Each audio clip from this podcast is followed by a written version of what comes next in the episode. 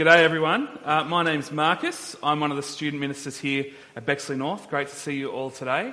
Um, you might notice that in your outline uh, it's blank.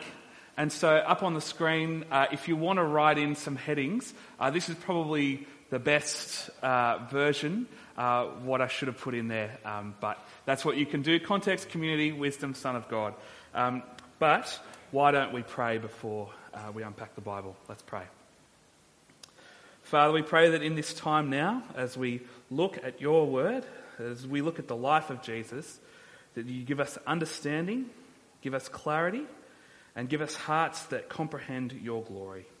And we pray all of this in your Son's name. Amen. Well, today, as we look through uh, this part of the book of Luke, there's a question I want to ask. Was Jesus the ideal child? Because two weeks ago at Christmas, we heard these lyrics. They'll be up on the screen. The cattle are lowing, the baby awakes. The little Lord Jesus, no crying, no crying he makes. Isn't that the ideal child? Jesus, no crying. And if you've been a Christian for a while, you know that Jesus is perfect. He must be. If he's not, it's just another random bloke dying, and we've had plenty of those for the past 2,000 years. But take a look in your Bibles at verse 48 of the passage we just read in Luke. Verse 48. When his parents saw him, they were astonished, and his mother said to him, Son, why have you treated us like this? Your father and I have been anxiously searching for you. Jesus made his parents distressed. Surely no ideal child would do this to their parents. So, was Jesus the ideal child? Was Jesus the ideal child? Well, before we actually get into our passage today, I just want to start with a little bit of context in the book of Luke. Before we look at the passage, I want to remind you of the book of Luke's purpose. And there are two th- words to notice from the beginning of Luke. It'll come up on the screen, but those two words that I want you to notice are fulfilled and certainty. It's up on the screen. Many have undertaken to compile a narrative about the events that have been fulfilled among us. It also seemed good to me to write to you in an orderly sequence, most honourable Theophilus, so that you may know the certainty of the things about which you have been instructed. So, as we look through our passage today, Luke wants to tell us about things from the Old Testament which have been fulfilled by Jesus when he walked on earth. And he also wants us to have certainty about what we believe. And so look, let's look at what happens in our passage today. Take a look in your Bibles with me, kicking off at verse 39. This is what it says. When they had completed everything according to the law of the Lord, they returned to Galilee, to their own town of Nazareth. By the standard of the Jewish law, the Old Testament law, as a baby, Jesus has accomplished everything. Now, this is a small point in the passage, but it's integral to our faith, isn't it? Because when we think about Jesus fulfilling the law on our behalf, it's not just that he lived perfectly as an adult, but that he also lived perfectly as a baby. We can have certainty that Jesus' death on our behalf works. Because when Jesus died on the cross in our place, he placed a life where the whole law had been fulfilled. Not just the adult bits, but the bits as a baby as well. And when we trust in Jesus, He takes our imperfect track record and gives us His complete fulfillment of the law. We don't have to doubt whether Jesus did everything the law required as a baby. We get to have certainty already, right here at the beginning of this passage. But now take a look at verse 41, where we get to the main story of our passage. Every year, this is verse 41, every year his parents travelled to Jerusalem for the Passover festival. When he was 12 years old, they went up according to the custom of the festival. So, once again, we have Jesus' parents doing all the right things in parenting Jesus. They're taking him to the right festivals at the right times, Passover being one of the biggest events in the Jewish calendar. And Jesus is 12 years old in this story. Now, what do you think Jesus is going to be like as a 12 year old? Uh, is he going to be running around ancient Jerusalem playing the ancient Israelite version of Pokemon? Uh, or is he going to be like me as a 12 year old, really kind of entering into his rebellious streak like I was? Well, let's take a look at what happens next in verse 43. After those days were over, as they were returning, the boy Jesus stayed behind in Jerusalem, but his parents did not know.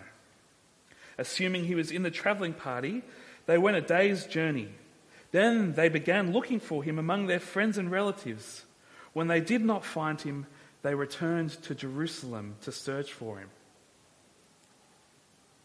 Jesus' parents, Mary and Joseph, have lost him. He's straight up missing. Now, when we read this, we probably think that Mary and Joseph are just irresponsible parents. How could they lose their child?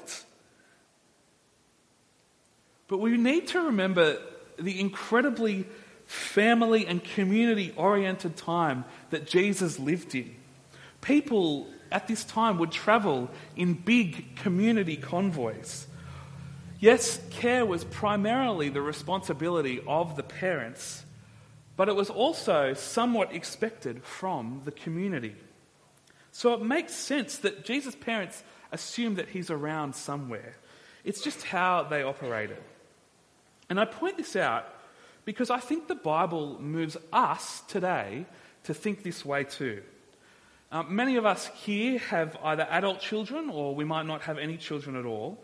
But whether we have kids or not, we have a responsibility to help all kids grow to love Jesus. I'm not just saying this because I'm about to be a dad. Uh, Nomes is giving birth in April. I'm not just trying to shirk responsibility for the, the raising of my child. I say it because passages like Ephesians 6, which you can look up later, expect that the church community as a whole will help to grow children in the church as part of the church community. And I think that happens here in Bexley North in lots of different ways. It happens when we take child protection seriously. It happens when we volunteer a weekend to serve at kids' church when we can. But an opportunity I think we could use better here is when the kids are here at the beginning of the service.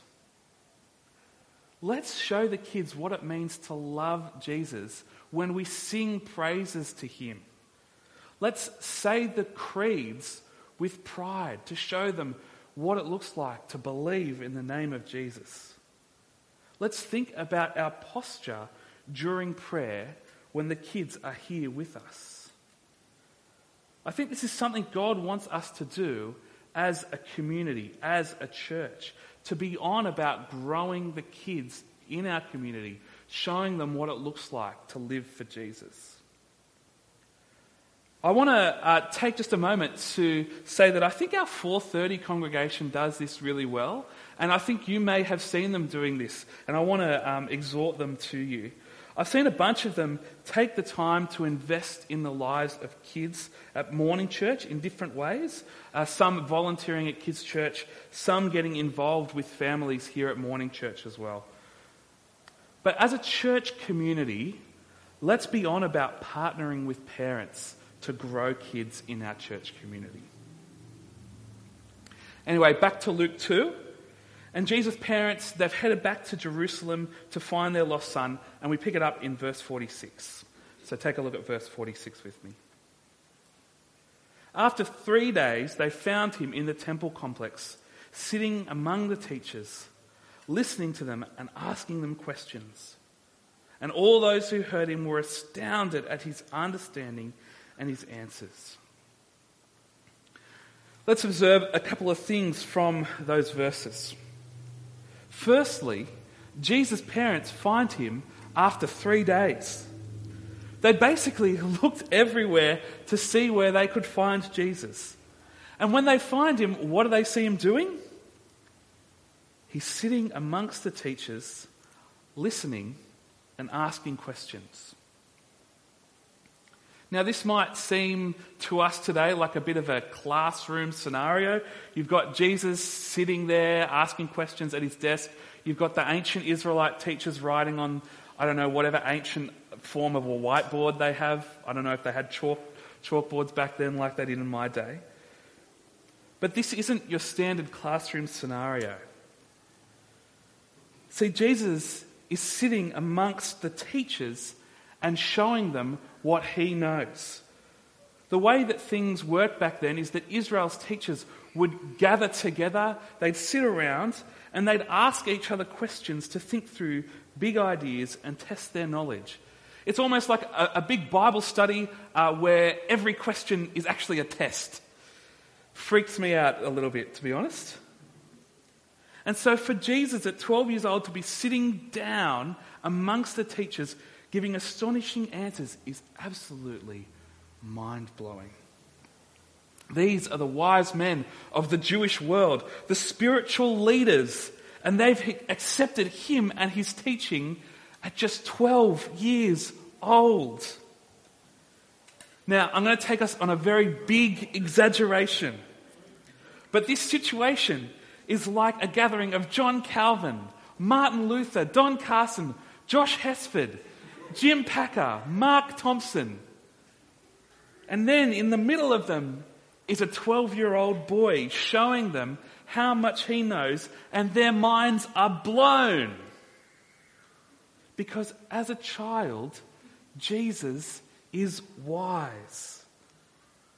Sitting with these teachers, showing them his knowledge and his understanding, was the tick of approval for Jesus' wisdom.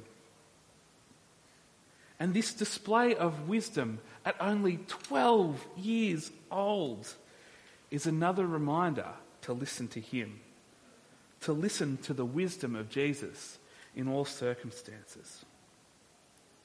And I think this is something that we're actually really good at here at Bexley North, whether it's in gospel teams or here at church on a Sunday.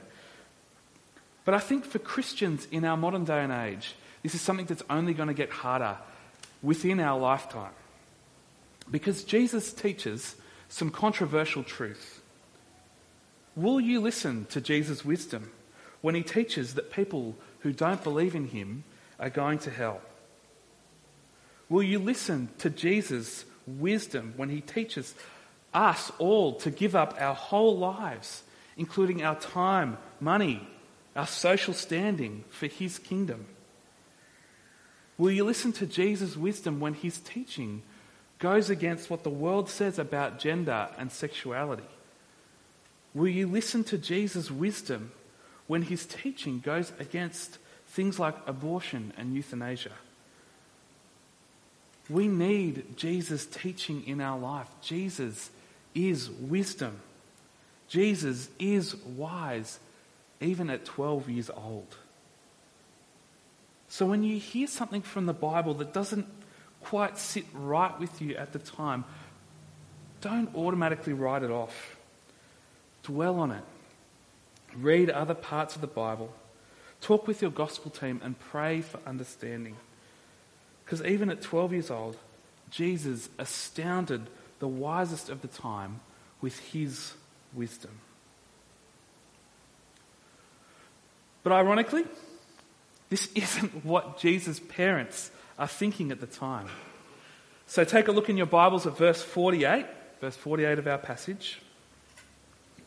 When his parents saw him, they were astonished, and his mother said to him, Son, why have you treated us like this?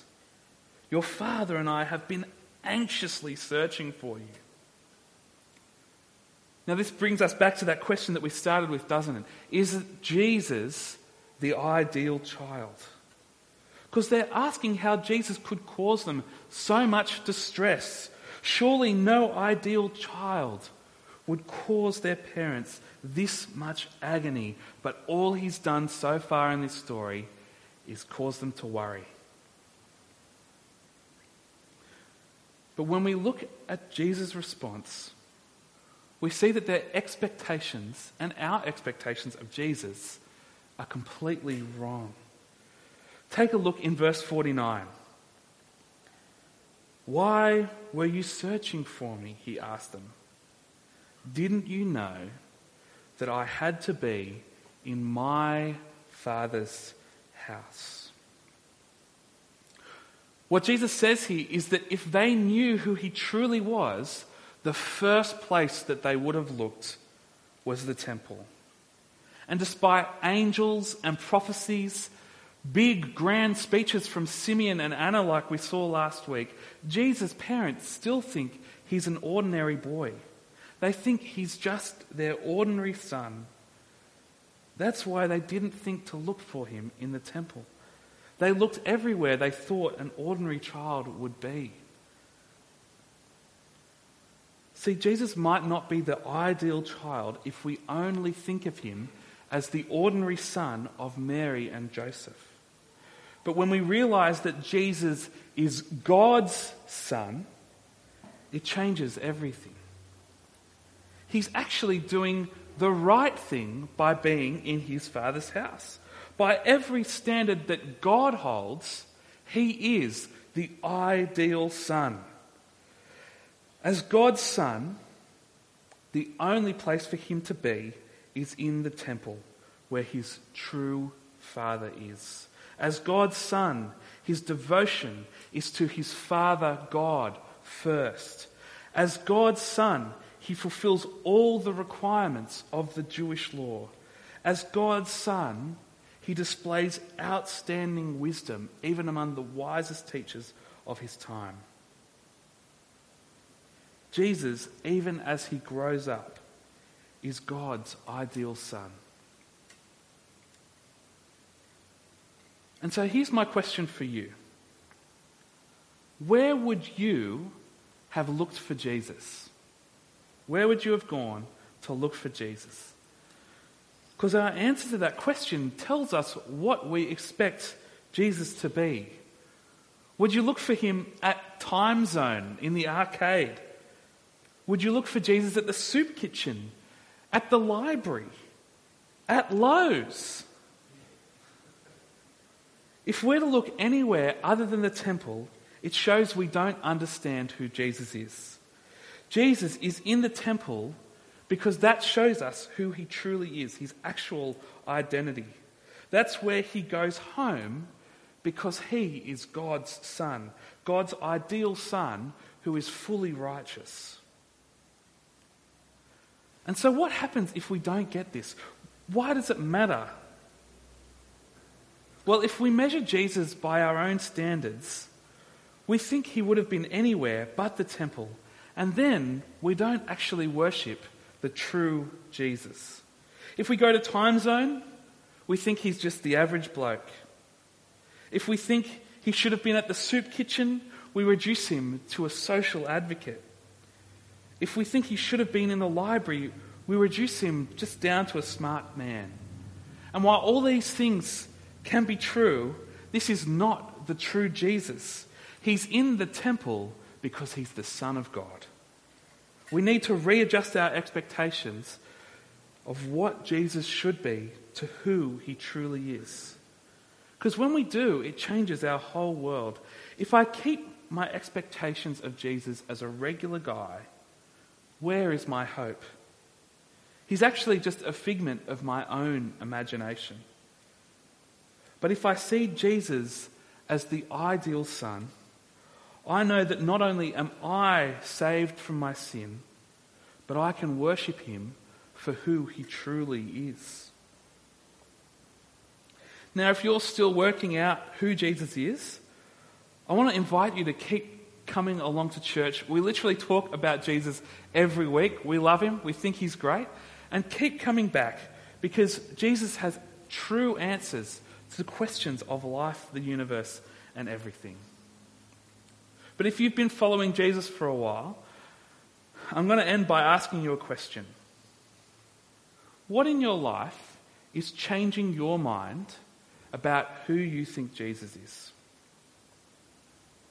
For me, I find that news headlines on Facebook tempt me to want just a soup kitchen Jesus. When I see all the trouble in the world on my Facebook feed, I'm tempted to reduce Jesus down to a food machine and a war preventer. And it seems like every cause in the world wants Jesus on their team, don't they? But when they do this, they try to reduce him down to an ordinary person. Jesus the pacifist, Jesus the recycler, Jesus the conservative social guru, but not Jesus, the Son of God, found in the temple. And so stop trying to reduce Jesus down to your own idea of who you think he is or who you think he should be. Stop listening to the people who try to reduce Jesus down to their own idea of what they think he should be.